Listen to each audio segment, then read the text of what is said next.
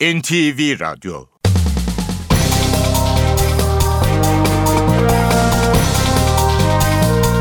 İşe Giderken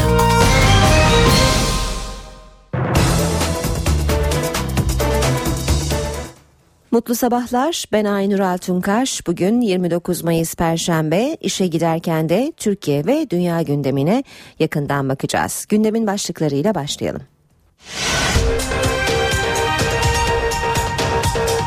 Tekirdağ, Çanakkale ve Edirne'de deprem olacağı yönünde kulaktan kulağa yayılan söylenti panik yarattı. Onlarca kişi saatlerce meydan ve parklarda bekledi. Gece NTV yayınına katılan Profesör Okan Tüysüz depremi önceden bilmek mümkün değil dedi. Başbakan Recep Tayyip Erdoğan dün yerel seçimin yeniden yapılacağı Ağrı'da mitingde konuştu. Duydum ki Pensilvanya benimle ilgili güzel bir film hazırlıyormuş dedi. Çocuklarının PKK tarafından daha kaçırıldığı gerekçesiyle eylem yapan ailelerle görüşen BDP eş başkanı Selahattin Demirtaş, Kandil'de KCK yöneticileriyle görüşeceğini söyledi. Diyarbakır Dicle'de Hüdapar ilçe başkanı Ercan Alparslan silahlı bir grup tarafından kaçırıldı.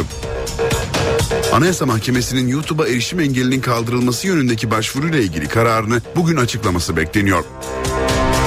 Soma'da 301 işçinin yaşamını yitirdiği facianın yaşandığı maden işletmesine ait 2 Ocak'ta da üretim durduruldu. İşe Giderken gazetelerin gündemi.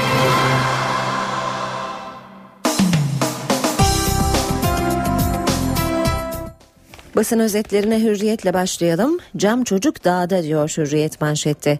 Diyarbakır'da eylem yapan PKK'nın dağa götürüldüğü, götürdüğü 21 çocuğun annesiyle yapılan görüşmeler var. Çocuklardan biri 15 yaşındaki Fırat Eren en ufak darbede kemikleri kırılıveren bir çocuk diyor.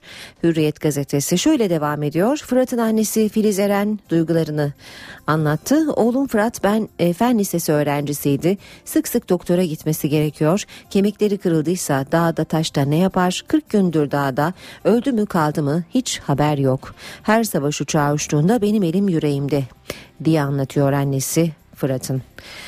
Devam edelim yine haberden. Filiz Eren dün BDP eş başkanı Selahattin Demirtaş'la görüştükten sonra da Demirtaş bize 18 yaşından küçük çocukların çatışmalı ortamdan uzak tutulmasını kendisinin de istediğini bu nedenle Ankara, İmralı ve Kandil'le görüşmeler yapacağını ifade etti dedi.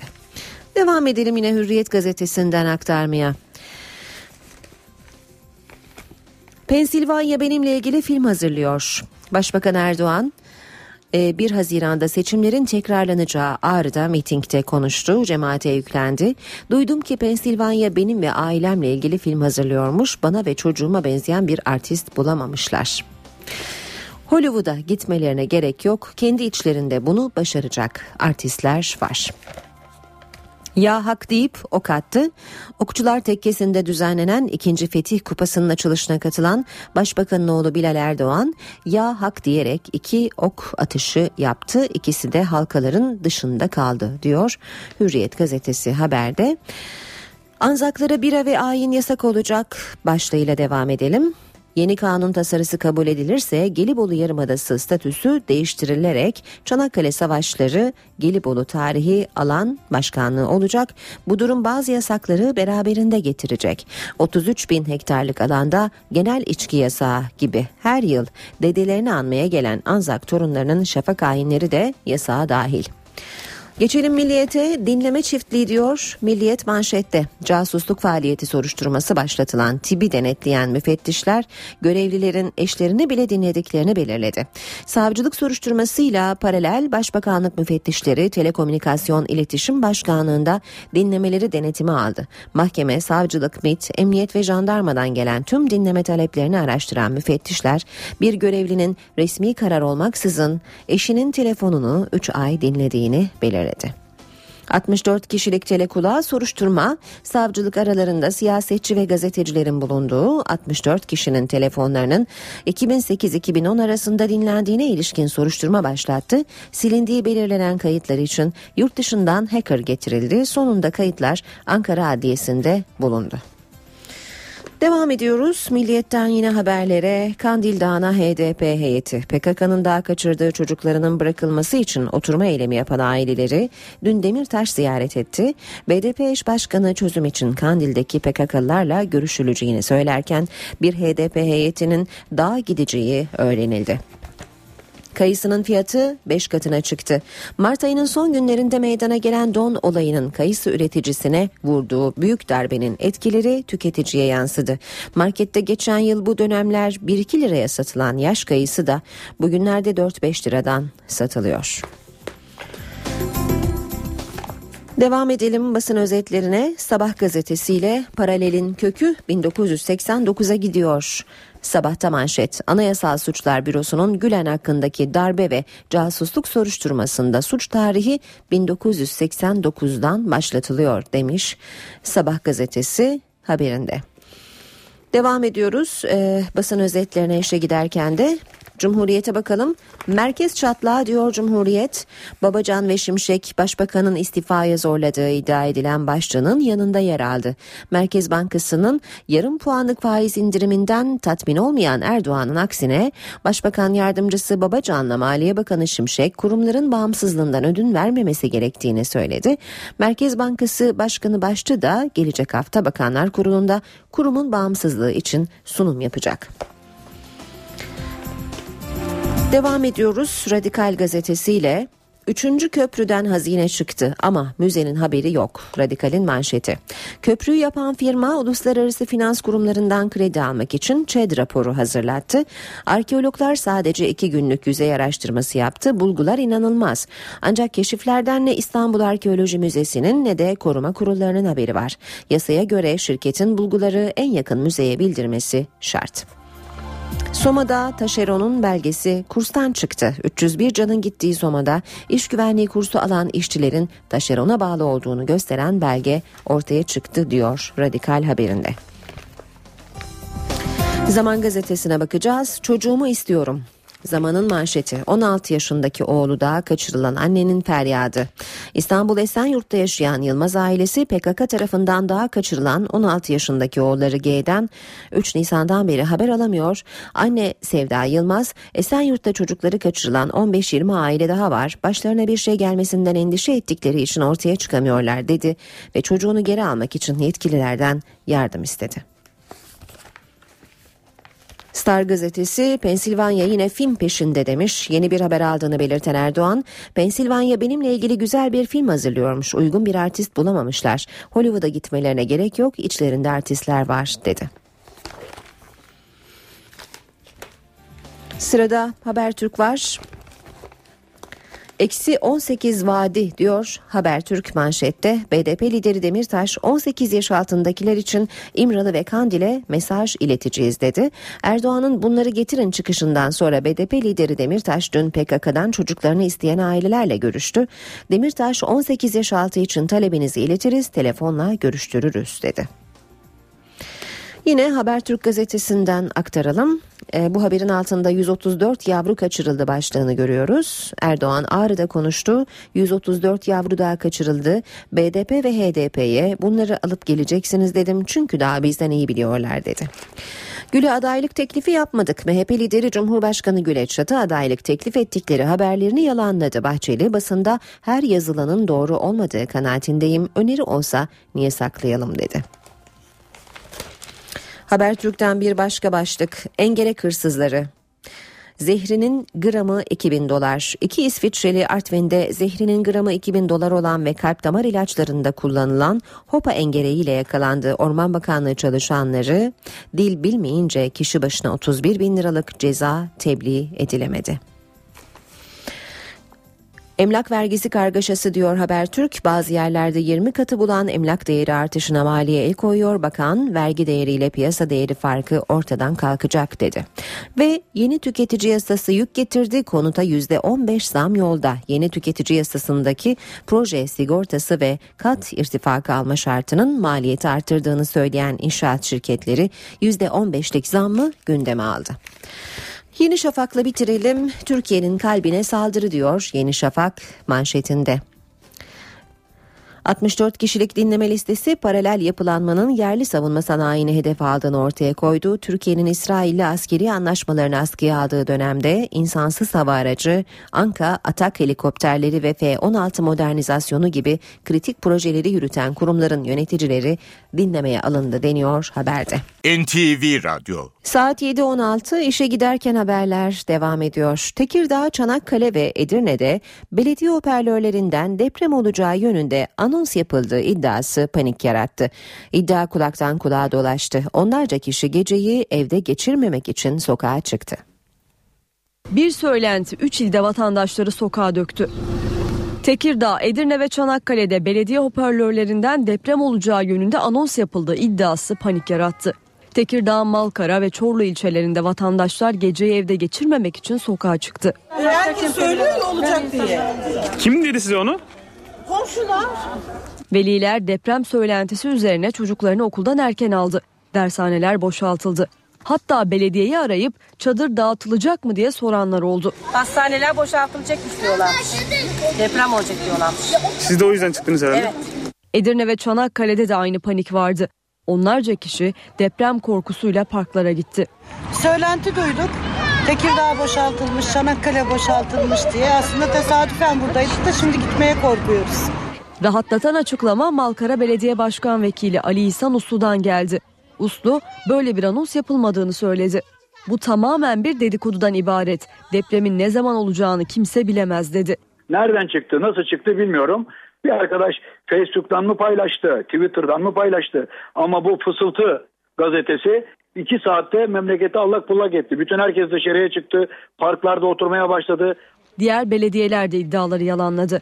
Edirne Emniyeti evden çıkanları hırsızlık olaylarına karşı uyardı. Vatandaşların büyük kısmı evlerine döndü. Peki depremin olacağını önceden bilmek mümkün mü? Bu sorunun yanıtını İstanbul Teknik Üniversitesi öğretim üyesi Profesör Okan Tüysüz verdi. Tüysüz, bilim henüz depremi önceden haber vermiyor dedi. henüz depremi haber verecek bir e, mekanizma, bir bulgu mevcut değil. Dünyanın hiçbir yerinde depremin olacağı anı, depremin olacağı yeri ve büyüklüğünü söyleyecek bir mekanizma henüz bulunamadı. Bilim adamları buna çalışıyorlar ama e, maalesef bu konuda henüz e, güvenilir bir sonuca ulaşmış değiliz. Dolayısıyla herhangi bir şekilde bir yerde deprem olacak, şu büyüklükte deprem olacak, şu saatte olacak deniyorsa e, bu çok güvenilir bir sonuç değildir. E, bu benzeri şeyleri aslında 17 Ağustos depreminden sonra da yaşamıştık hatırlarsanız. O büyük depremden sonra zaman zaman e, söylentiler çıkmıştı. Televizyonların altyazıyla büyük deprem olacağını bildirdiği şeklinde. E, gene benzeri şekilde halkımız paniklenip sokağa dökülmüştü. Ama bir şey olmamıştı. NTV Radyo Ağrı'da 30 Mart'ta yapılan ancak iptal edilen belediye başkanlığı seçimleri bu pazar yenilenecek. BDP adayı Sırrı Sakık ilk sayımda 10 oy farkla seçimi önde bitirdi. Ancak AK Parti'nin itirazı üzerine İl Seçim Kurulu oyların yeniden sayılmasına karar verdi. Oyların sayımı devam ederken BDP'nin başvurusu üzerine seçimler iptal edildi ve 1 Haziran'da yeniden seçim yapılmasına karar verildi. Başbakan Erdoğan dün yerel seçimin yeniden yapılacağı Ağrı'da mitingde konuştu. Başbakanın gündeminde Cumhurbaşkanı seçimi, hedefinde ise Gülen cemaati vardı. Duydum ki Pensilvanya benimle ilgili güzel bir film hazırlıyormuş. Ailemle ilgili güzel bir film hazırlıyormuş. Ve bu film için bana uygun bir artist henüz bulamamışlar. Şimdi diyorlar ki hesap şu. Cumhurbaşkanlığı seçimi öncesine bu filmi yetiştireceklermiş. Bu tuzakların hiçbiri tutmuyor tutmayacak. 17 Aralık dediler tutmadı. 25 Aralık dediler tutmadı. Kardeşlerim 30 Mart dediler gene tutmadı. Şimdi de 10 Ağustos diyorlar. 10 Ağustos'ta da Allah'ın izniyle yine tutmayacak ben buna inanıyorum. İnşallah Haziran ayı içerisinde adayımızı açıklayacağız. İstişarelerimizi yapıyoruz. İnşallah ardından ismimizi adayımızı açıklayacağız. Ağrı'da 1 Haziran'da yapılacak seçimlere de değinen Başbakan BDP'yi hedef aldı. Kardeşlerim Ağrı'da sandıkların 13 kere, 14 kere 15 kere sayıldığı iddiası BDP tarafından pompalanıyor. Tamamen yalan. Maalesef BDP bu yalanı Ağrı içinde yaymak suretiyle bir kez daha kirli siyasete başvurmuştur. Manzara görüldü ve seçimlerin tekrar edilmesi kararı alındı. Ve burada maalesef BDP adeta meydanı terörize etti. İkide bir partinin adını değiştirirsin, başka bir işe de yaramazsın. Ne diyorlar? 30 Mart'tan sonra Ağrı'ya 15 bin polis gönderildi diyorlar. Allah aşkına nerede bu polisler ya? Cumhurbaşkanlığı seçimi için muhalefetin görüşme turları devam ederken dün Hürriyet gazetesinde bir iddia yer aldı. Buna göre MHP lideri Devlet Bahçeli, Abdullah Gül'e Cumhurbaşkanlığı için çatı adaylık teklif etti. İddia dün Bahçeli'ye soruldu. MHP lideri haberi yalanladı. Ancak köşk kaynakları haber doğru diyor. MHP lideri Devlet Bahçeli 21 Mayıs'ta Cumhurbaşkanı Abdullah Gül'le yaptığı görüşmede Gül'e çatı adaylık teklif etti mi? Ankara'da gün boyu bu soruya yanıt arandı. Hürriyet gazetesinin haberine göre Bahçeli Gül'e çatı adayımız olun teklifi götürdü. Ancak Gül aynı partiden iki aday olmaz, bu siyasi etik açıdan da doğru değil diyerek reddetti. Haberin duyulmasının ardından gözler görüşmenin taraflarına çevrildi. Haber önce MHP lideri Devlet Bahçeli'ye soruldu. Basında her yazılanın da doğru olmadığı kanaatindeyim. Sayın Cumhurbaşkanımıza eğer bir öneride bulunmuşsak aynı kökten gelen kardeş bir partiye o öneriyi niye saklayalım? Cumhurbaşkanı Abdullah Gül ise sessiz kaldı. Oğlunun mezuniyet töreni için Amerika'ya gitmeden önce havaalanında soruları yanıtsız bıraktı. Efendim muhalefetin çatı adayı olacak mısınız acaba? Cumhurbaşkanı sessiz kaldı ama köşk kaynakları teklifi ve Gül'ün reddettiği haberini doğruladı. Doğruluğunu benim dışında kimsenin söylemesi doğru olmaz. Bizim de böyle bir görüşmemizde böyle bir şahsın çatı aday olarak takdimi söz konusu olmamıştır. MHP lideri çatı aday turları için gittiği DSP'de ikinci bir açıklama yaparak böyle bir önerimiz olmadığı mesajı verdi. Bahçeli çatı aday turu çerçevesinde Demokrat Parti'yi de ziyaret etti. Genel Başkan Gültekin Uysal'la görüştü. Büyük Birlik Partisi'ni de ziyaret eden Bahçeli, Cuma günü de CHP Genel Başkanı ile buluşacak. Başbakan Tayyip Erdoğan terör örgütünün elindeki çocuklar için bir kez daha HDP'ye seslendi. Çocukları teslim etmemeleri halinde biz de B-C planımızı uygularız dedi. Başbakanın çağrısına CHP ve MHP'den eleştiri, HDP'dense müzakere yapalım tüm çocukları getirelim yanıtı geldi. 134 tane yavru daha kaçırıldı. Ve BDP'ye HDP'ye seslendim. Bu çocukları siz alıp geleceksiniz dedim. Çünkü onlar bu adresleri iyi biliyor. Kimin ne olduğunu gayet iyi biliyorlar. Başbakan Recep Tayyip Erdoğan Ağrı'dan bir kez daha HDP'ye çağrı yaptı. Terör örgütünün elindeki çocukları teslim edin dedi. Getirmemeleri halinde, teslim etmemeleri halinde biz de iktidar olarak B planımızı C planımızı uygulamaya koyacağız. Çağrı'nın adresi HDP'den başbakanın bu sözlerine yanıt geldi. AKP bizden daha iyi biliyor o adresleri. Biliyor nerede olduklarını. Düzenlemeleri yapın. Hukuksal süreci başlatın. Hodri meydan beraber gidelim. Gidelim sadece o çocukları değil dağdaki bütün çocukları getirelim. CHP ve MHP ise başbakanın hem HDP'den yardım istemesine hem de yeni planlarımızı devreye sokarız açıklamalarına tepkili. Küçük çocukların kaçırılması suçtur. Efendim neymiş B planı varmış da C planı varmış da geçiniz bunları. Eğer siz bir yasa dışı örgütün yardımına muhtaç hale gelmiş ve bunu dillendiriyorsanız o başbakanlık koltuğunda oturamazsınız. Analar ağlamasaydı gıkınız bile çıkmayacaktı. O çocukları getirmezse B ve C planları olduğunu söylüyor. A planı HDP'yi göreve çağırıyor. B ve C planı ne? PKK'ları nereye şikayet edeceksin? Çocuklarının kaçırıldığını ileri süren 21 ailenin eylemi de devam ediyor. Aileler dün BDP eş başkanı Selahattin Demirtaş'la bir araya geldi. Ben çocuğumu istiyorum. Her gün burada oturacağım. Çocuğum gelmeyene kadar ben gitmem. Nereye gitmişse ben çocuğumu istiyorum. Başka bir şey istemiyorum. Diyarbakır Büyükşehir Belediyesi önünde 10. gününe giren ailelerin eyleminde neredeyse her gün bu talep dile getirildi. Çocuklarının PKK tarafından kaçırıldığını iddia eden 3 ailenin başlattığı eylem kısa sürede destek buldu. Sayıları 21'e ulaşan aileler BDP eş genel başkanı Selahattin Demirtaş'la buluştu. Aileler görüşmede neler konuşulduğunu anlattı. Selahattin Demirtaş 18 yaşın altındaki tüm çocuklar için dağda kalmamaları için Kandil'le görüşeceklerini ve KCK yetkilileriyle görüşeceklerini söylediler. Taleplerimizi dile getireceklerini söylediler. Edindiğimiz izlenimler çok çok olumlu. Ellerinden geleceklerini yapacaklarına söz verdiler. O söz bizde de iyi bir intiba bıraktı. Demirtaş'ta yapılan görüşme sonrası eylemin devam edip etmeyeceği de gündeme geldi. Aileler henüz son kararı vermedi. Biz de çocuklarımızı genel barış istiyoruz. Bütün çocuklar dağda insinler. Herkes ailesine kavuşsun. Bizimki de bize kavuşsun.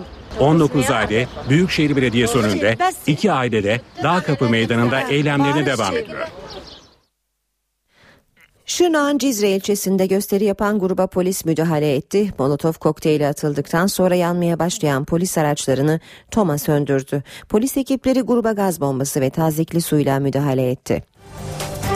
Diyarbakır Dicle'de Hüdapar ilçe başkanı Ercan Alparslan silahlı bir grup tarafından kaçırıldı. İddiaya göre ilçe başkanı aracıyla işten eve dönerken yokuşlu mevkiinde bir grup tarafından durduruldu. Araca binen silahlı kişiler Ercan Alparslan'ı kaçırdı. İlçe başkanının PKK militanları tarafından kaçırıldığını öne süren Hüdapar Genel Başkanı Zekeriya Yapıcıoğlu, Alparslan'ın serbest bırakılması için BDP'ye çağrıda bulundu. Soma'da 301 ma- e, işçinin yaşamını yitirdiği facianın yaşandığı maden işletmesine ait Atabacası ve Işıklar maden ocaklarında da üretim faaliyetleri süresiz olarak durduruldu. Bu arada Manisa Cumhuriyet Savcılığı faciadan önce madende teftişte bulunan iki müfettiş hakkında adli soruşturma başlatmak için bakanlıktan izin istedi. Bu saat itibariyle bu yapılan e, denetimler tamamlandı. Soma kömürlerine ait e, ışıklardaki ocak da faaliyeti durduruldu. Soma'da Işıklar ve Atabacası ocaklarındaki üretim faaliyetleri süresiz olarak durduruldu. Durdurulma nedeni ise madendeki iş güvenliği eksikleri ve facianın yaşandığı gün boşaltılan ocakta çalışma olmadığı için ortaya çıkan tehlike. Karar facia sonrasında firmaya ait diğer iki ocağın incelenmesi sonucunda Çalışma ve Sosyal Güvenlik Bakanlığı İş Teftiş Kurulu Başkanlığı tarafından alındı. Hazırlanan raporda ocaklarda iş güvenliği açısından eksikler olduğu belirtildi. Bu eksikler tamamlanana kadar işçilerin ücretleri ödenecek. Bölgede faaliyet gösteren İmbat Madencilik'te ise sakınca görülmediği için işleyiş devam edecek. Bölgedeki tüm maden ocaklarında Eylül ayında yapılması planlanan denetimler öne çekildi. Denetimler Haziran ayında tamamlanacak. Facia ile ilgili soruşturma da sürüyor. Soma Adliyesi'nin savcılık katına girişler yasaklandı. İfadelerin alınması işlemi sürüyor. Manisa Barosu, Soma Holding sahibi Alp Gürkan'ın mal varlığına tedbir konulması için savcılık tarafından reddedilen talebi ineledi. Savcılık da faciadan önce madeni denetleyen ve haklarında idari soruşturma başlatılan iki müfettiş hakkında adli soruşturma talebinde bulundu. her türlü iş güvenliği sağlanmıştır raporunu veren iki iş güvenliği müfettişi hakkında sadece idari soruşturma yetmez ve bir an evvel bu meselenin gerçek sorumluların ortaya çıkması ve aydınlatılmasını dilemekteyiz. Manisa Barosu, Soma madeninde metan gazı ile ilgili inceleme yapılması için de başvuruda bulunacak. HDP Başbakan Erdoğan hakkında verdiği gen soru önergesini geri çekti. Önergenin Cuma günü meclis gündemine gelmesi bekleniyordu. Ancak HDP Cuma günü Ağrı'da seçim mitingi yapılacağı gerekçesiyle önergesini geri çekti. HDP Soma'da 301 işçinin hayatını kaybettiği facianın sorumluları arasında Başbakan Erdoğan'ın doğduğu gerekçesiyle gen soru önergesi vermişti. Tekirdağ, Çanakkale ve Edirne'de deprem olacağı yönünde kulaktan kulağa yayılan söylenti panik yarattı. Onlarca kişi saatlerce meydan ve parklarda bekledi. Gece NTV yayınına katılan Profesör Okan Tüysüz depremi önceden bilmek mümkün değil dedi. Başbakan Recep Tayyip Erdoğan dün yerel seçimin yeniden yapılacağı Ağrı'da mitingde konuştu. Duydum ki Pensilvanya benimle ilgili güzel bir film hazırlıyormuş dedi. Çocuklarının PKK tarafından daha kaçırıldığı gerekçesiyle eylem yapan ailelerle görüşen BDP eş başkanı Selahattin Demirtaş, Kandil'de KCK yöneticileriyle görüşeceğini söyledi. Diyarbakır Dicle'de Hüdapar ilçe başkanı Ercan Alparslan silahlı bir grup tarafından kaçırıldı. Anayasa Mahkemesi'nin YouTube'a erişim engelinin kaldırılması yönündeki başvuruyla ilgili kararını bugün açıklaması bekleniyor. Soma'da 301 işçinin yaşamını yitirdiği facianın yaşandığı maden işletmesine ait 2 Ocak'ta da üretim durduruldu.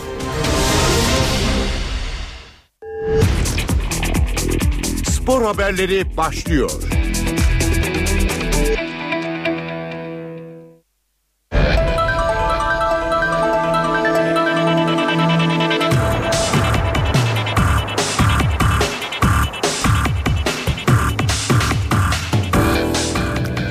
Günaydın. Ben Ayhan Aktaş. Sporun gündeminden gelişmelerle birlikteyiz.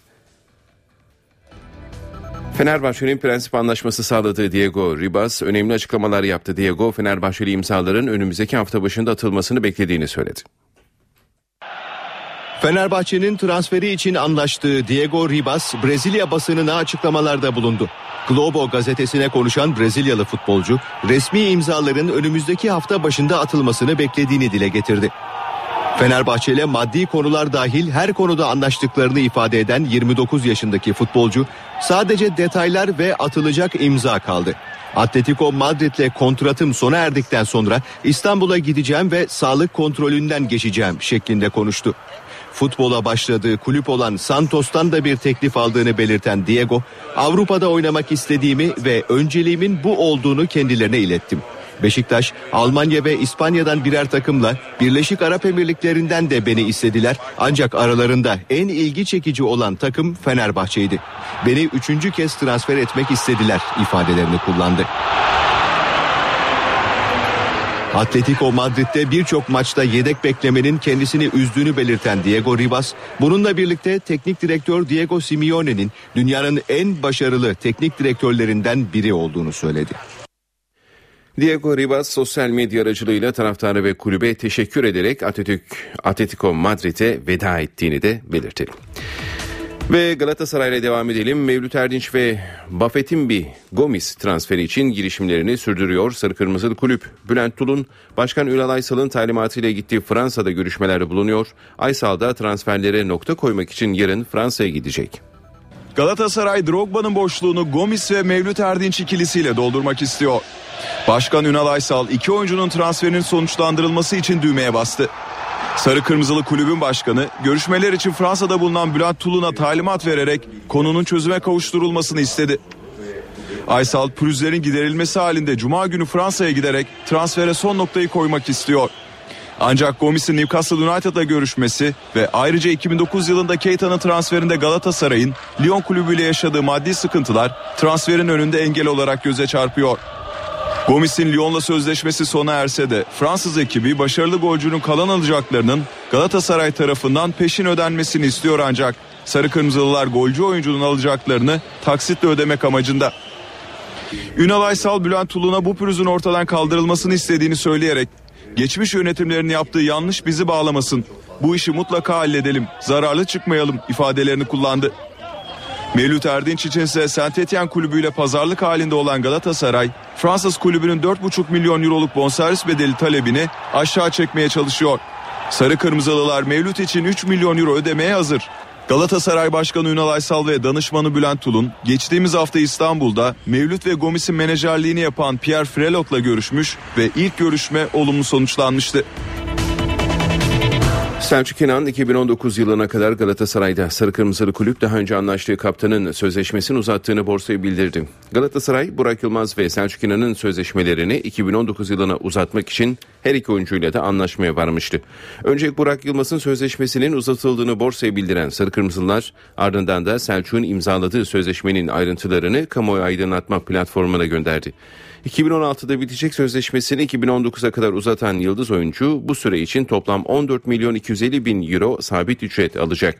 Selçuk İnan'a ayrıca 25 bin euro maç başı ücret ödenecek. Yapılan sözleşmelerde Selçuk ve Buran aynı miktarda ücret alacak. Beşiktaş'ta transfer çalışmaları tüm hızıyla devam ediyor. Siyah beyazların gündemindeki ilk isim Dembaba. Beşiktaş ayrıca Brezilya'da da çalışmalar yürütüyor. Yeni sezon öncesi kadrosuna güçlü takviyeler yapmak isteyen Beşiktaş transfer için girişimlerini sürdürüyor. Siyah beyazlı kulüpte başkan Fikret Orman İngiltere'de Dembaba için temaslarda bulunurken futbol genel direktörü Önder Özen Brezilya'ya gitti. Başkan Orman Londra'da Chelsea kulübü ve Dembaba'nın menajeriyle görüşerek Senegalli futbolcu için anlaşma zemini yaratmaya çalışıyor. Orman İngiliz kulübüyle el sıkışması halinde 29 yaşındaki futbolcuyla masaya oturacak ve Demba Ba'ya 3 yıllık kontrat önerecek. Beşiktaş Futbol Genel Direktörü Önder Özen ise takımın idari direktörü Semih Usta ile birlikte Brezilya'ya gitti. Salı gününe kadar Brezilya'da kalacak olan Özer'in daha önceden belirlenmiş genç ve gelecek vadeden bazı futbolcularla görüşme yapacağı bildirildi. Ve Trabzonspor Bordo Mavili takımda teknik direktör Hami Mandıralı'nın durumu belirsizliğini koruyor. Başkan İbrahim Hacı Osmanoğlu başka bir teknik adamla yola devam etmek isterken bazı yöneticiler Hami Mandıralı'da ısrar edilmesi gerektiğini belirtiyor. Hami Mandıralı Trabzonspor yönetimini ikiye böldü. Bordo Mavili kulüp yeni sezonda teknik sorumlu Hami Mandıralı ile yola devam edip etmeme konusunda henüz karar vermedi. Süper Lig'in 21. haftasında takımın başına geçen Mandıralı Trabzonspor'u 9.luktan 4. sıraya taşıdı. Trabzonspor böylece UEFA Avrupa Ligi'ne katılmaya hak kazandı. Başkan İbrahim Hacı Osmanoğlu, Mandıralı ile Floran Maluda arasında yaşanan sıkıntılar nedeniyle yeni bir teknik direktör arayışı içinde. Yönetimdeki bazı isimlerse takımı Avrupa kupalarına taşıyan genç teknik adama şans verilmesini istiyor. Yönetimin kararını bekleyen Hami Mandıralı ise Trabzonspor'la yolların ayrılması durumunda gelecek sezon başka bir takımı çalıştıracak. Süper Lig takımları transfere başlamadan önce teknik direktörlerini belirleme çalışmalarını sürdürüyor. Akhisar Belediyespor Mustafa Reşit Akçay'la sözleşme imzaladı. Gençler Birliği Kemal Özdeş'le anlaştı. Bursa Spor, Çaykur Rizespor, Balıkesir Spor ve Kayseri Erciyespor'da çalışmalar devam ediyor. Akhisar Belediyespor milli takım antrenörlüğünü tercih eden Hamza Hamzoğlu'ndan boşalan teknik direktörlük görevine Mustafa Reşit Akçay'ı getirdi. Yeşil Siyahlılar geçtiğimiz sezon ortasında Trabzonspor'la yollarını ayıran Akçay'la 2 yıllık sözleşme imzaladı. Mehmet Özdilek'le transferler konusunda yaşanan anlaşmazlık sonrası yollarını ayıran Gençler Birliği Kemal Özdeş'le anlaştı. Başkent ekibi geçtiğimiz sezon PTT birincilik ekiplerinden Manisa Spor'da görev alan genç teknik adamla 2 yıllık sözleşme imzalayacak. Yeni sezonda Uğur Tütüneker ile çalışmama kararı alan Çaykur Rizespor, teknik direktörlük koltuğu için öncelikle Mehmet Özdile'yi düşünüyor. Gençler Birliği'nden ayrılan deneyimli çalıştırıcıyla görüşmelerin olumlu geçtiği bildirildi. Özdilek'le anlaşılamaması durumunda son 5 yıldır Çaykur Rizespor'da yardımcı antrenör olarak görev yapan Mehmet Ali Karaca'nın takımın başına getirilmesi bekleniyor. Balıkesir Spor'da takımı 39 yıl aradan sonra Süper Lig'e yükselten teknik direktör İsmail Ertekin'le yola devam edilip edilmeyeceği konusundaki belirsizlik sürüyor. Kırmızı Beyazlar'da yapılan kongre sonrası görevi gelen yönetim kurulu Ertekin'le bir görüşme yaptı. Deneyimli teknik adam karşılıklı tekliflerimizi ilettik derken kulüpten gelecek habere göre geleceğine yön vereceğini dile getirdi. Bursa Spor'da ise öncelik Şenol Güneş. Yeşil Beyazlı kulüpte yeni seçilen Recep Bölükbaşı başkanlığındaki yönetim deneyimli teknik adamla görüşmelerini sürdürüyor. Tarafların prensipte anlaştıkları ancak yapılacak transferler ve ayrılacak bütçe konusundaki ayrıntıları ele aldıkları ifade ediliyor. Bu arada milli takımın eski teknik direktörü Abdullah Avcı'ya da teklif götüren Bursa Spor yönetiminin olumsuz yanıt aldığı öğrenildi. Gençler Birliği ile yollarını ayıran Mehmet Özdilek ise Bursa Spor'la görüştüğü yönündeki haberlerin gerçek olmadığını açıkladı. Hikmet Karaman'la yeni sezon planları konusunda anlaşmazlığa düşen Kayseri Erciyesspor, deneyimli teknik adamla yolların ikinci bir görüşmeye kadar ayrıldığını açıklamıştı. Mavi Siyahlı yönetimin eski Fenerbahçe Teknik Direktörü Aykut Kocaman'la ilgilendiği ifade ediliyor. Yönetimin yeniden görüşme isteğinde bulunması halinde öncelikle Karaman'la masaya oturacağı, yine anlaşma sağlanamaması halinde alternatiflere yöneleceği gelen bilgiler arasında. Torku Konya Spor'sa teknik direktör Mesut Bakkal'la nikah tazeledi. Kulüp basın sözcüsü Ahmet Baydar yapılan görüşmelerden sonra yeniden anlaştıkları deneyimli çalıştırıcıyla bir yıllık yeni sözleşme imzaladıklarını açıkladı. Ve basketbolla bültenimizi tamamlayalım. Galatasaray Hospital potada finale bir adım daha yaklaştı. Sarı Kırmızılı takım playoff yarı final 3. maçında Banvit'i 76-71 yenilerek seride 2-1 öne geçti. Erkekler Basketbol Ligi'nde Galatasaray Live Hospital finalde Fenerbahçe ülkenin rakibi olmaya bir adım daha yaklaştı. Sarı Kırmızılı takım Banvit serisinde 2-1 öne geçti. Playoff yarı final serisinin 3. maçında Galatasaray rakibini Abdi Pekçi'de ağırladı. Sarı Kırmızılılar maça Markoşvili'nin sayılarıyla başlarken oyunda dengeyi kuran ve iyi savunma yapan Banvit ilk periyodu 23-21 önde bitirdi. İkinci çeyrek başına bandırma ekibi farkı 7 sayıya kadar çıkardı. Rakibine Hairston'la karşılık veren Galatasaray 15. dakikada farkı 1'e indirdi. Periyodun son 5 dakikasında uzun süre sayı olmazken devrenin bitimine 32 saniye kala Arroyo'nun basketiyle Sarı Kırmızılılar soyunma odasına 38-37 önde gitti. Üçüncü çeyreğe başlarken her iki takımın da yaptıkları sert savunma ön plana çıktı ve skor düşük kaldı. Periyot sonunda oyuna ağırlığını koyan Banvit son 10 dakikaya 52-47 önde girdi. Son çeyreğe 7 birlik seriyle başlayan Galatasaray Live Hospital 54-53 öne geçti. Ardından skor üstünlüğü birkaç kez el değiştirirken son dakikaya 66-66 eşitlikle girildi. Son bölümde Arroyo'nun sayılarıyla rakibine üstünlük kuran Galatasaray maçı 76-71 kazandı. Arroyo 19 sayıyla maçın en skorer ismi oldu. Banvit'te Rowland ve Aminu 14'er sayıyla oynadı. Seride 2-1 öne geçen Galatasaray Cuma günkü randevudan da galibiyet çıkartırsa finalde Fenerbahçe ülkenin rakibi olacak. Bu haberimizi spor bültenimizi tamamlıyoruz. İyi günler diliyoruz. NTV Radyo Günaydın herkese yeniden işe giderken haberler başlıyor yeniden. Yeni saate hava durumuyla gireceğiz ama önce gündemin başlıklarını hatırlatalım.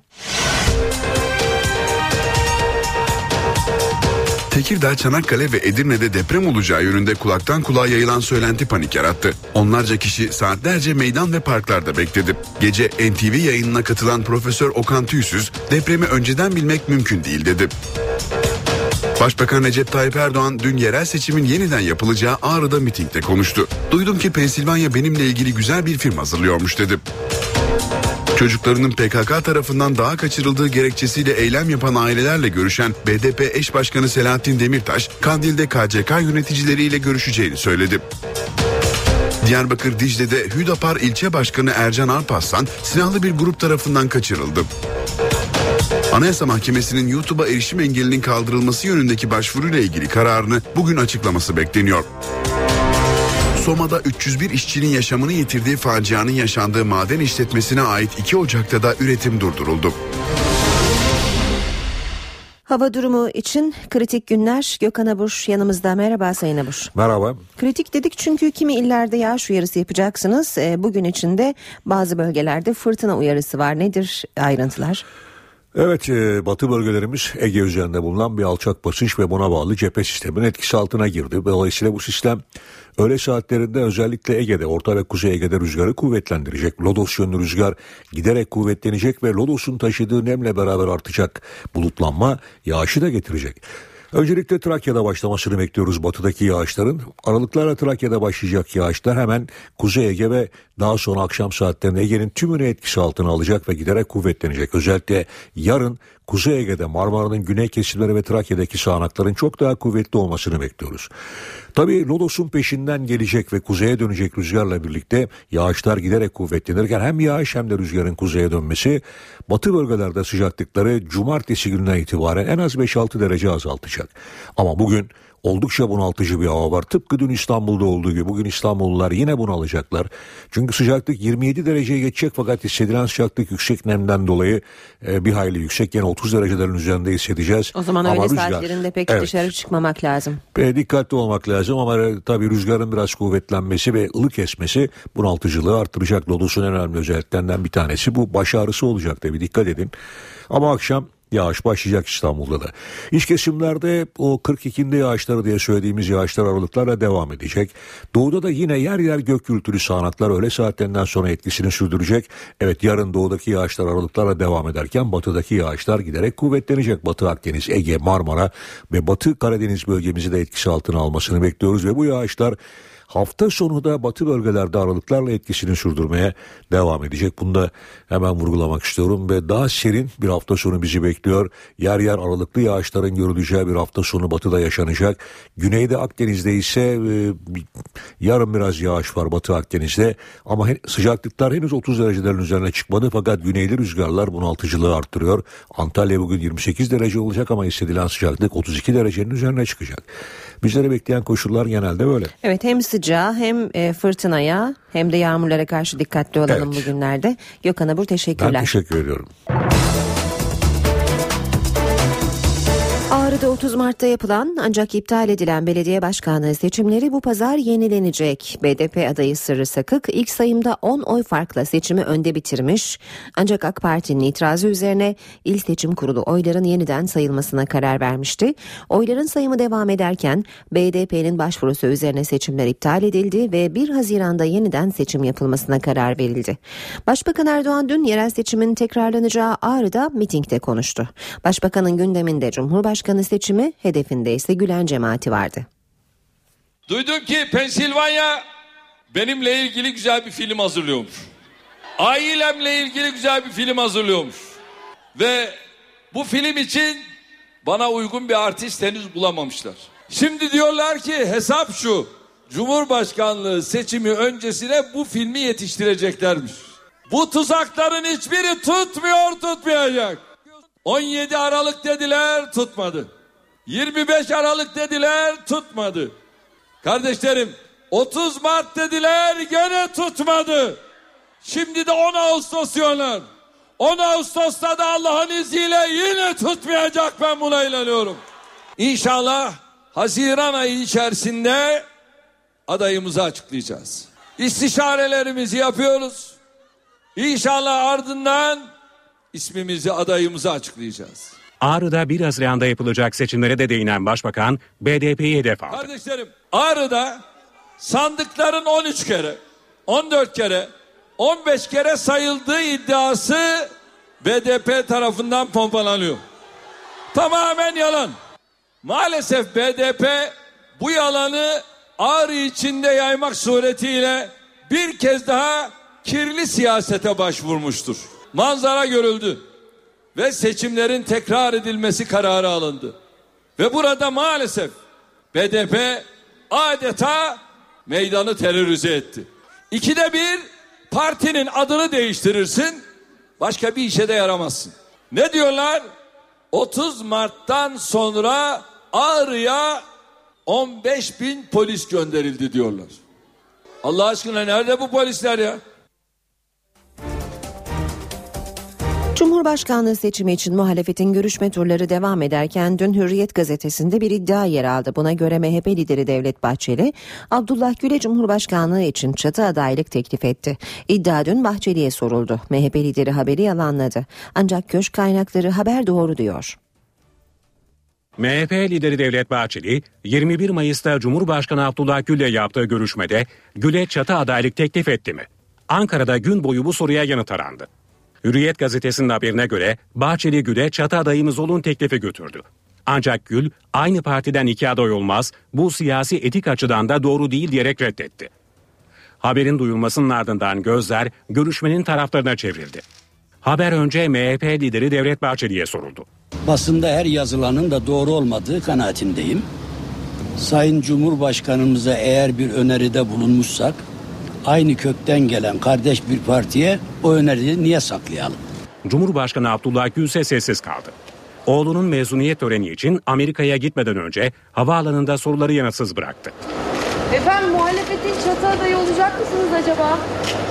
Cumhurbaşkanı sessiz kaldı ama köşk kaynakları teklifi ve Gül'ün reddettiği haberini doğruladı. Doğruluğunu benim dışında kimsenin söylemesi doğru olmaz.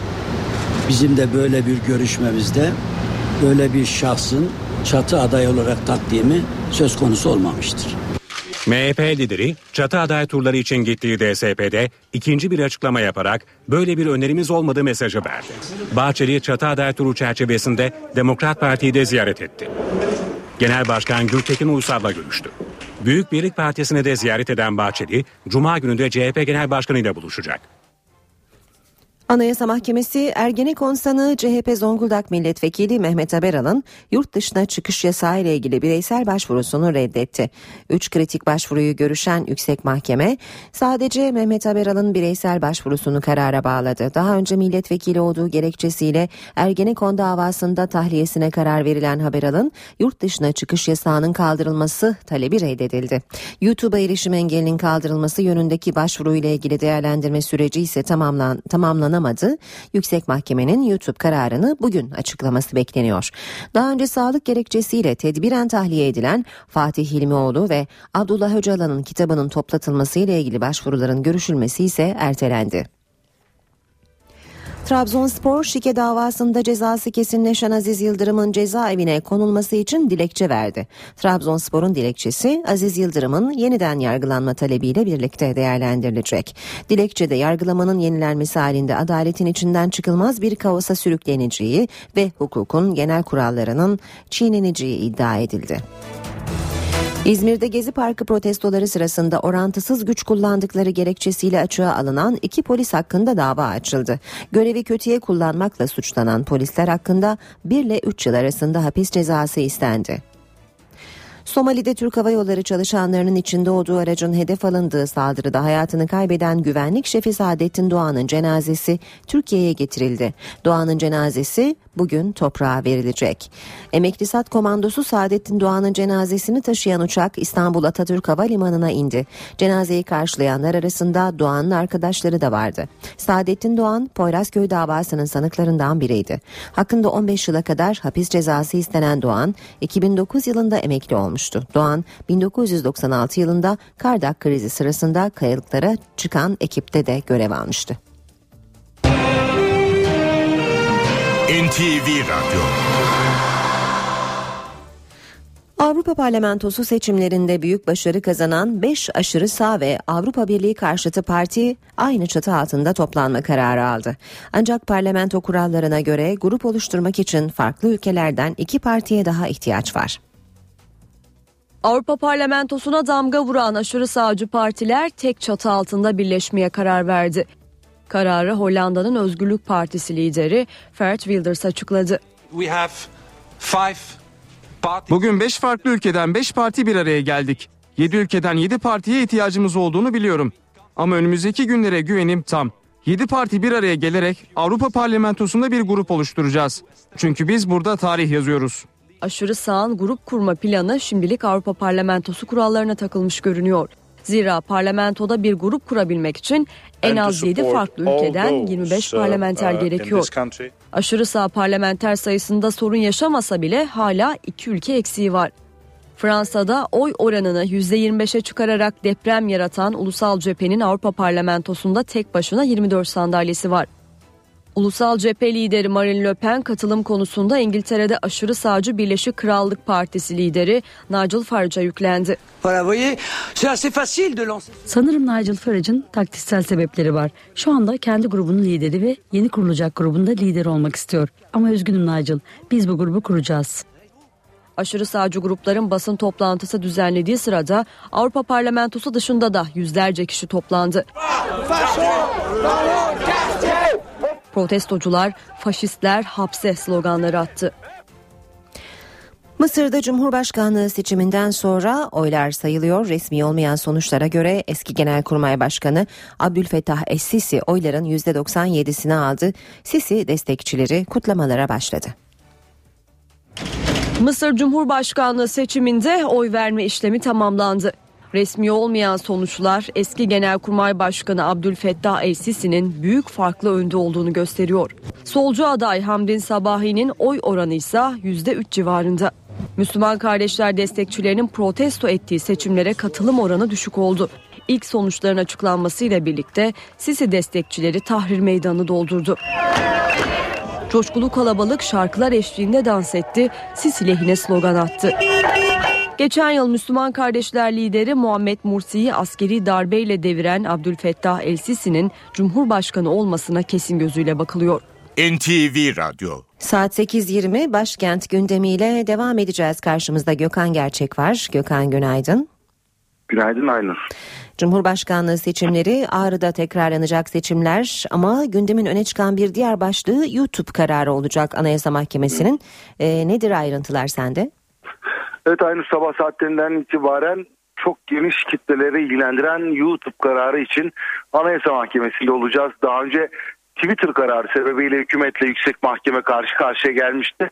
Önünde yine kritik bir dosya var çünkü Dışişleri Bakanlığı'ndaki gizli toplantının kayıtlarının YouTube'da yayınlanmasının ardından bir yasak karar verilmişti. 27 Mart tarihinde İdare Mahkemesi'nin YouTube açın kararına rağmen tip inisiyatif aldı. YouTube'a YouTube'a erişimi açmadı. O tarihten bu yana da erişim mümkün değil. Türkiye'den YouTube'a giremiyorsunuz. Dünyanın en popüler video paylaşım sitesine. Ee, YouTube avukatları tarafından YouTube'un kapatılması birkaç video için tüm YouTube'un kapatılması e, insan haklarına, kişi hak ve özgürlüklerine, düşünceyi açıklama ve yayma hürriyetine aykırı olduğu gerekçesiyle bir başvuru yapılmıştı. Hak ihlali var mı yok mu? Yüksek Mahkemenin bugün bir karar vermesi bekleniyor. E, ihlal karar durumunda bağlayıcı bu karar doğrultusunda YouTube'un erişime açılabilme ihtimali var.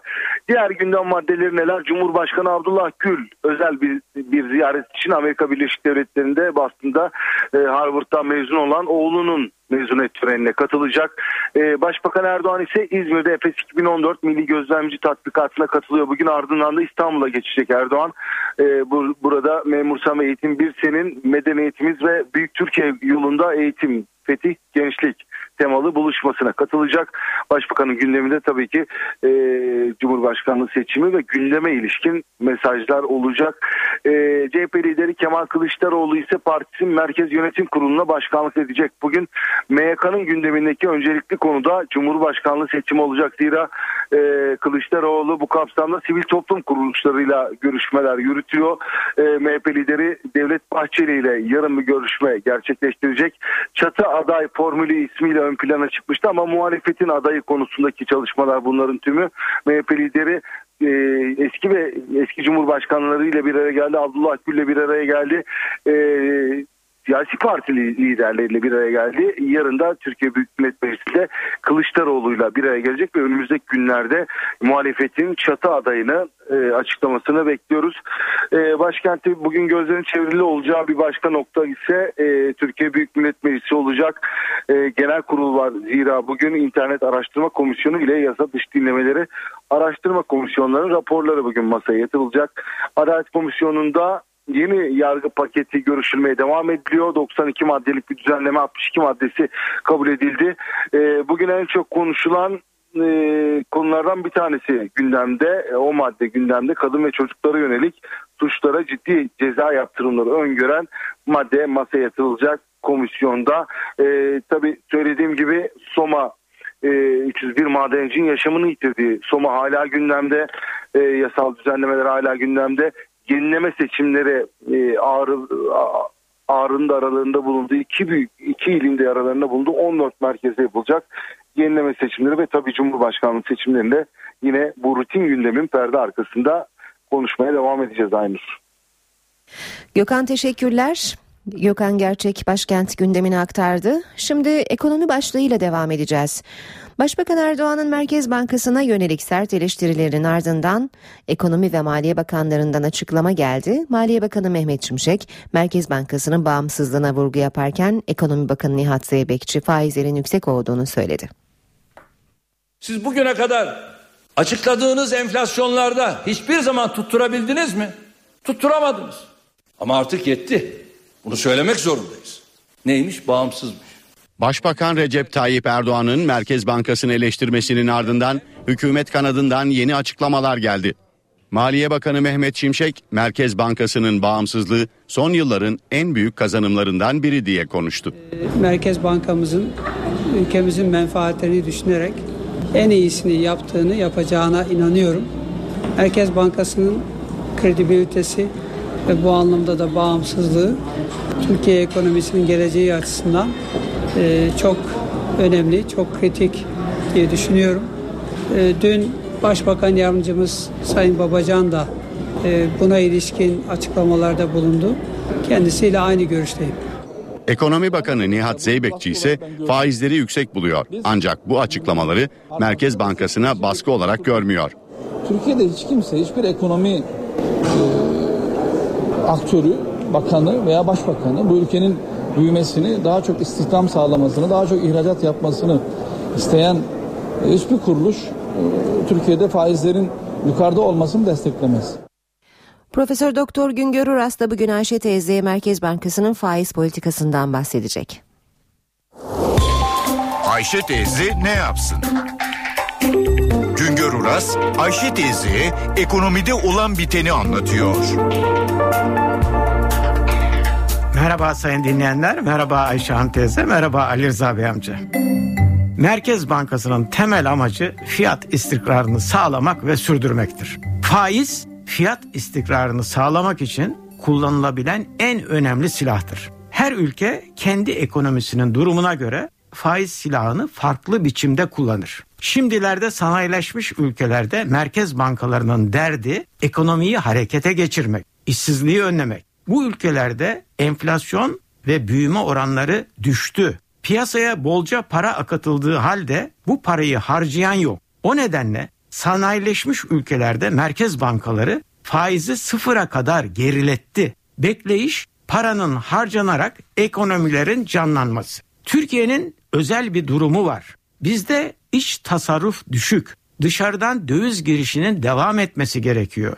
Faiz ucuz olduğunda içeride ithalata dayalı tüketim artıyor. Türk parasından dövize geçiş başlıyor.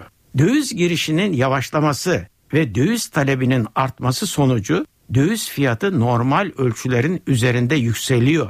Döviz fiyatı yükselince de maliyet artışlarına dayalı olarak enflasyon sorunu ortaya çıkıyor. Merkez Bankası faizi hızla aşağı çekemiyor. Çünkü faiz indirildiğinde iş talep canlanacak. Döviz fiyatının yükselmesine bağlı olarak ithalat artacak. Cari açık büyüyecek. Talep enflasyonu sorunu ortaya çıkacak. İşte bu nedenle Merkez Bankası faiz silahını çok dikkatli kullanmak zorunda. Faizi indirirken de yükseltirken de dengeleri bozmamak zorunda. Bir noktaya dikkat etmek gerekiyor. Merkez Bankası'nın belirlediği faiz oranları piyasa faizi değildir. Merkez Bankası'nın faizi bankalarla parasal ilişkilerde uyguladığı faizdir. Merkez Bankası bankalara kullandırdığı fonların faizini Ocak ayında 5 puan arttırdı. Merkez Bankası faizi 5 puan arttırınca bankalarda tüm kredi faizlerine 5 puan ekleme yapmadı. Ama kredi faizlerinde 2 ila 3 puan arasında bir yükselme oldu. Bankalarda açılan kredilere uygulanan ortalama faiz oranları ihtiyaç kredilerinde yılbaşında %14'lerde iken %16'lara yükseldi. Konut kredilerinin yıllık faizi %11'lerde iken %13'lerde dolanmaya başladı. Ticari kredilerde faiz %12'lerdeydi, %15'lere yükseldi. Şimdilerde %13'lere kadar da geriledi. Kim istemez Merkez Bankası'nın faiz oranlarının hızla aşağı çekilmesini ama Merkez Bankası güç durumda. Faiz indirilirse içeride kredi kullanımı artacak, ekonomi canlanacak, iç talebin artması ithalat artışını körükleyecek, cari açık büyüyecek, döviz girişi yavaşlayacak, dolar fiyatı yükselecek. İşte bunun için de Merkez Bankası faizi indirmede zorlanıyor. Bir başka söyleşide birlikte olmak ümidiyle şen ve esen kalın sayın dinleyenler. Uras'a sormak istediklerinizi ntvradio.ntv.com.tr adresine yazabilirsiniz. BIST 100 endeksi %0,60 değer kazanarak 77.995 puandan kapandı. Bu sabah dolar 2 lira 10 kuruş, euro 2 lira 86 kuruşta. Euro dolar 1.36, dolar yen 102 seviyesinde. Altının onsu 1258 dolar, kapalı çarşıda külçe altının gramı 85, çeyrek altın 149 liradan satılıyor. Brent petrolün varili 110 dolar. Emrah Kayalıoğlu'yla işe giderken spor. Spor gündemi var sırada. Emrah Kayalıoğlu ile beraberiz. Günaydın tek, herkese. E, spor gündeminde e, Olcan'ın e, durumu konuşuluyor. Olcan pek çok takımın e, renklerine bağlamak istediği bir oyuncu. Trabzon'da kalacak mı gidecek mi Trabzon ona ne önerecek e, bunlar hep konuşulurken e, NTV Spor'a konuk oldu. E, Olcan'ın menajeri Fazıl Özdemiş önemli açıklamalar yaptı. Bu açıklamalarla isterseniz başlayalım. Evet e, şimdi Olcan'la ilgili bizim daha önce kullandığımız bazı ifadeler vardı. Yani ya Trabzonspor sözleşmeyi uzatmalı e, uzatamayacaksa evet. da bu sezon mutlaka bir an önce e, yani evet. Eğer çünkü bu oyuncunun öbür türlü çünkü elini kolunu sallayarak herhangi bir bedel ödemeden gidecek. Yani işin ekonomik tarafında e, evet yani bu sene Olcan'ı göndermekle elde edilecek olan ekonomik artı e, Olcan'ın bu sene kalmasıyla Trabzon'a kazandıracağı ekonomik artıdan fazla mıdır az mıdır? Buna bakılması gerektiğini söylüyorduk. E, yani benz bu, bu kadar e, yani nasıl diyeyim ekonomik olarak anlatmasa da aslında menajeri de benzer e, açıklamalar yapmış. Yani baktığınızda e, Olcan adının sözleşmesinin gelecek sezon biteceğini vurguluyor. Ayrılırken Trabzon'un menfaatlerini hiçe saymaktan hem Trabzonspor'un hem kendisinin ortak çıkarları doğrultusunda ayrılmak istiyor diye bir ifadesi var. Hı hı. E, yani çünkü sonuçta bu çocuk bir sene sonra serbest kalacak e, ve şimdi gitmemesi durumunda Trabzonspor bu oyuncudan bir e, gelir elde edemeyecek. Bunları da anlattı hep menajeri Özdemir e, NTV Spor'a konuk olduğu bölümde. E, yani tabii şu anda oradaki kullanılan e, şu ana kadar hiçbir kulüpten bize teklif gelmedi. Evet. Önce bir Trabzon'la konuşsunlar vesaire. Yani bu bu işin e, dışarıya doğru söylenen tarafı evet. diyelim. Yani evet. şu anda bu kadar e, transferi konuşulan bir futbolcu ile ilgili e, mutlaka mutlaka bir kulüplerde bir nabız yoklamışlardır. Ama sözleşmesi süren futbolcu ile ilgili böyle e, görüşmeler e, hukuken yasak olduğu için bu, olsa da olmadı böyle bir şey deniyor. Yani Hı. o işin kitabına uydurulmuş Hı. tarafı. E, ama yani mantıken olması gerektiğini düşünüyorum ben. Hani bunu direkt e, bir bilgiye dayanmaktan ziyade e, olması gerekir diye düşünüyorum. yani Trabzonspor'da bu açıklamanın üstüne mesela kulüpten ilk gelen yankı e, sabahta okudum galiba onda dili sürçmüştür menajerinin gibi ama e, açık söyleyeyim yani daha önce bu konularda oyuncularının e, bedelsiz ayrılmasına tepki gösteren e, Trabzonspor camiası bu noktada artık e, yani işin acı gerçeğinin diyelim bu olduğunu sözleşmesi biten futbolcuların bedelsiz ayrılma hakkı işte bu Bosman kanunuyla geldiğinden beri bu noktada ya uzun sözleşme yapacaksınız bu kulübe ciddi bir ekonomik maliyet getirecek e, sözleşme bir şekilde bitmeden e, bitimine birkaç yıl bir sezondan fazla kala hatta mümkünse uzatmaya çalışacaksınız ve uzatacaksınız ya da e, yapacak bir şey yok. Evet. Futbolcu çünkü o son bir yıla girildikten sonra futbolcu kolay kolay sözleşme uzatmıyor. O, o sezon hem futbolcu için hem kulüp için e, işte imzala imzala baskılarıyla e, kabus gibi geçiyor. Randıman da alamıyorsunuz bu defa. E, ondan sonra da bir de o sezonun sonunda e, elini kolunu sallayarak gidiyor futbolcu. E, yani bu noktada biraz daha e, rasyonel bakmaları lazım diyelim. Yani tamam futbolun bir irrasyonel tarafı vardır. Duygu bağı vesaire ama o taraftar olan kesim evet, Evet, evet. Futbolcular işin daha e, gerçekçi, rasyonel, ma- sadece mantık, ekonomi o kuralların işlediği tarafı oluyor. Oralarda biraz da Çok doğru. o gözle bakmak lazım. Peki e, Beşiktaş yeni sezonda acaba kendi stadında oynayabilecek mi? Şimdi bu sorunun yanıtı aranıyor. E, NTV Spor'un özel bir haberi var. E, Övünç Özdem dün yerinde inceledi inşaattaki son durumu. Ee, ve Beşiktaş İnşaat AŞ Genel Müdürü İhsan Coşkun konuk oldu. Ee, ve stadın son durumu hakkında bilgi verdi. Hemen arkasından da Ahmet Nur Çebi'nin açıklamaları oldu. Şimdi sizden biraz ayrıntı alalım. Stat yetişiyor mu Ağustos'a? İsimler neler konuşuyor, neler söylüyor? Ee, yani burada tabii çok ee, yani tabii ki e, kulübün yöneticileri, e, kulübün başkanı elbette ki bu konularda e, söz sahibi ve yetkilidirler açıklama yapmaya ama inşaatın sorumlusu olan kişi işin teknik tarafıyla ilgili bizi daha net bir şekilde bilgilendirebilir. Evet. Yani İlk Övünç Özlem o anlamda bilgi. evet birinci en yetkili demeyelim ama en iyi bileni hı hı. konuşturmayı tercih etti diyelim. E, çünkü mesela şu konu konuşuluyordu. Çatısız oynasın bir dönem Beşiktaş.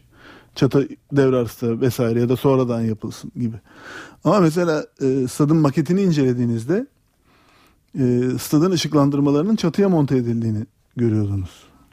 Hmm. Çatının olmadığı bir yerde ışıklandırma Işıklar olmaz nasıl o olacak? zaman. Evet. Zaten onları da anlattı.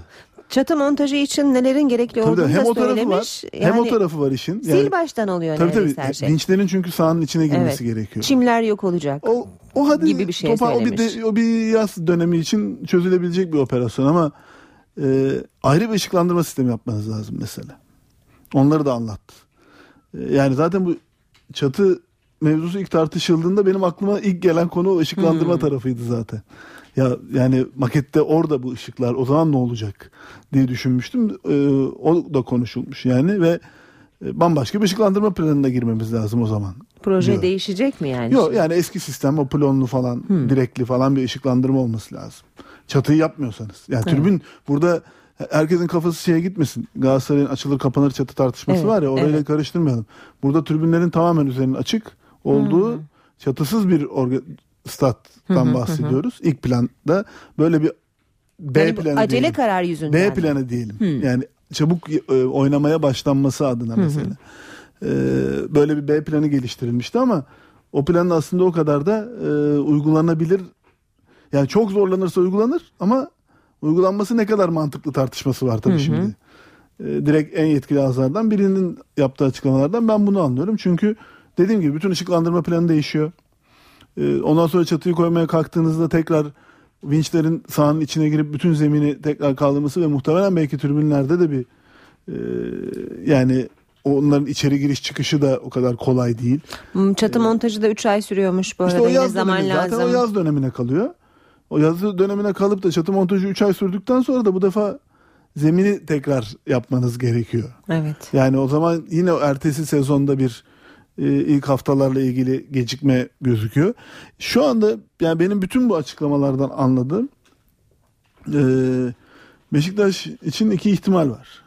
Yani en iyimser tahmin bir kere şu anda e, 2015'in başına atıldı.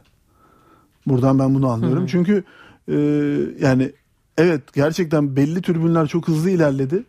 Ama e, eskiden numaralı diye adlandırdığımız o e, gümüş suyu yokuşuna Evet. Bakan e, yani oraya en yakın sırtını Hı hı. oraya dayayan türbün e, eskiden numaralı türbün dediğimiz türbünle ilgili oranın inşaatında bir e, ciddi bir problem yaşandı. E, orada çok sert bir e, kaya denk geldi e, inşaat sırasında denk gelindi ve o kazıklar vesaire artık onu mühendisler daha iyi bilir de mesela onu da anlattı. Yani farklı bir sistem uygulamak zorunda kaldık. Diğer taraflardaki kazıklı sistemlerden diğer türbünlere göre buraya da daha farklı bir sistem uygulamak zorunda İşi kaldık. uzatmış olabilir O da tabii işi uzattı. Tabii aynı aynı şekilde evet. Ee, yoksa onun dışında bence de diğer türbünlerde inşaat, kaba inşaat son derece hızlı gidiyor ama e, yani şu anda gözüken benim anladığım net e, burada dünkü bütün bu konuşmalardan anladığım en iyi ihtimal 2015 başı. E, bu durumda iki ihtimal kalıyor. Ya Beşiktaş e, ilk dönem maçlarının tamamını deplasman, ikinci dönemin tamamını içeride gibi bir formülle federasyon kapısını çalacak. Hı hı. Kabul Ee, edilebilir bir istek mi olur bu? Yani şöyle söyleyeyim Avrupa Kupası maçlarını sonuçta e, ya o bir yerde gidip oynayacaksınız Tabii, doğru. içerideki maçlarınızı. Doğru. E, dolayısıyla Özel o stada lig maçlarınızı da o stat hangi statsa lig maçlarınızı da orada oynayıp e, fikstürü öyle bir allak bullak etmeden e, bir şekilde e, böyle de yani iki, normal fikstürünü oynayıp ilk yarı başka bir stat ikinci yarı ile birlikte de yeni stadı şeklinde olabilir. Başka bir çözüm var mı? Bir C planı. C planı da bir sezon tamamen ertelemek olabilir. Şimdi- Ama o da zaten e, bence o en kötümser plan o, o kadar uzayacağını tahmin etmiyorum. Ya ben açık söyleyeyim yani ilk o söylenen Ağustos tarihine sonradan telaffuz edilen Ekim tarihine de ikisine de çok e, inandırıcı bulmamıştım zaten. Ama yani Ocak biraz daha uygulanabilir makul bir tarih gibi duruyor. E, şunu da bir vurgulamak lazım yani çok büyük iş yapıldı. E, 700 bin metreküp hafriyattan bahsetti işte dün açıklamalar sırasında. E, yani yanlış hatırlamıyorsam e, 7 bin mi dedi 70 bin kamyon mu dedi? O 70 bin kamyon. 70 bin kamyondan bahsediyoruz yani şimdi bunu Seyrantepe inşaatını düşünün o stadın yani oradaki kamyon çıkar arkalardan bir yerden gider Evet. yok olur gider. Ya onu bir yere yılda- onu bir yere dökmeye gider ama İstanbul'un göbeğinden bahsediyoruz. Yani Evet. Dolmabahçe Taksim arasında Evet. bir noktadan e, 70 bin tane kamyon çıkıyor. Bir yılda geçmiş 70 bin kamyon. Öyle demiş. Yani bir yılda olmadı daha. Ama bir senede 700 bin metreküp Yani evet doğru. Şimdi atıldı. May- Yaklaşık Mayıs'ı 70 bitiriyoruz. bin Doğru, kamyon bir yıl diyor. diyebiliriz. Bir yıl diyebiliriz. Evet. Yani 70 bin kamyon bir yılda orada öyle bir trafik. e, Orada zaten her zaman trafik olur. ama hafriyat kamyonundan bahsediyoruz yani. İnanılmaz. E, Bir an önce bitsin o zaman bu inşaat. Yani bu işin e, yani yapılabilmiş olmasını bence bu noktaya gelmiş olmasını bence gerçekten kutlamak lazım. Hı hı. Ee, ama dediğim gibi yani vaat edilen tarihlerde bitmeyeceği e, artık e, net bir şekilde gözüküyor. Beşiktaş kulübünün de ben bir yandan e, empati yapıyorum ve anlayışla karşılıyorum bu tarihleri üzerine basa basa söylenmesinin. Çünkü e, sonuçta ciddi anlamda bir ekonomik yükün altındalar. Çünkü kendi imkanlarıyla yapmaya çalışıyorlar stadı. Evet. E, bu anlamda bu stadın e, olabildiğince çabuk biteceği yönünde bir e, kamuoyu algısı yaratıp kombine satışlarında da bunu kullanmaya çalışmalarını gayet doğal ve anlayışla Hı hı, karşılıyorum. E, ama dediğim gibi yani ikinci devre en makul tarih gibi duruyor. E, yani umarım o tarihe kadar başka bir inşaatta bir problem yaşanmaz ve o tarihe yetişir. E, çünkü dünyada eşi benzeri olmayan bir yerde yani lokasyon olarak dünyada Değil mi? eşi yok. Böyle, Gerçekten böyle bir öyle. stat yerin eşi, eşi yok yani. Yani dünyanın en güzel stadı diyeceğin stadı bile e, İnönü stadı eski İnönü stadı doğrusu. E, yani lokasyonuyla onu geçer. Geçer. Doğru doğru söylüyorsunuz. Yani inanılmaz bir manzarası vardır. İnanılmaz bir yerdedir. Ulaşım olarak da inanılmaz Evet. kolaydır. O yüzden taraftarın sabırsızlığını çok an, e, anlayışla Tabii. karşılamak Yani lazım. kesinlikle. Yönetimin tavrını da aynı şekilde söylediğiniz gibi. E, yaptıkları işin de gerçekten alkışlamak lazım. Gerçekten şu noktaya kadar çok büyük iş yapıldı. E, ama gözünen o ki en iyi ihtimal 2014-15 sezonunun ikinci yarısı. Şimdi Ahmet Nur Çebi ikinci başkan da e, hani Fikret Orman ısrarla Ağustos ayında Ağustos'a yetişir e, dediği için çok da hani fazla detay Tacı vermemeye atmamaya. çalışmış ama e, yine de 8 ay daha uzayabilir diye de söylemiş. Öyle görünüyor herhalde. Evet yani yani ben ikinci yarıya yetişsin gelecek sezonun yine alkışlamak gerekir diyorum yani. Peki şimdi bugün tabii spor gündeminde başka konular da var. Onları da konuşacağız ama bu programımızın süresi bitti. Ama bayağı Evet, evet, evet. çoğu şey ben de bir tereddütle şaşırdım. Çok not almıştık ama tamam o zaman 10.30'da görüşmek üzere. 10.30'da yeniden buluşacağız. Hoşçakalın. NTV Radyo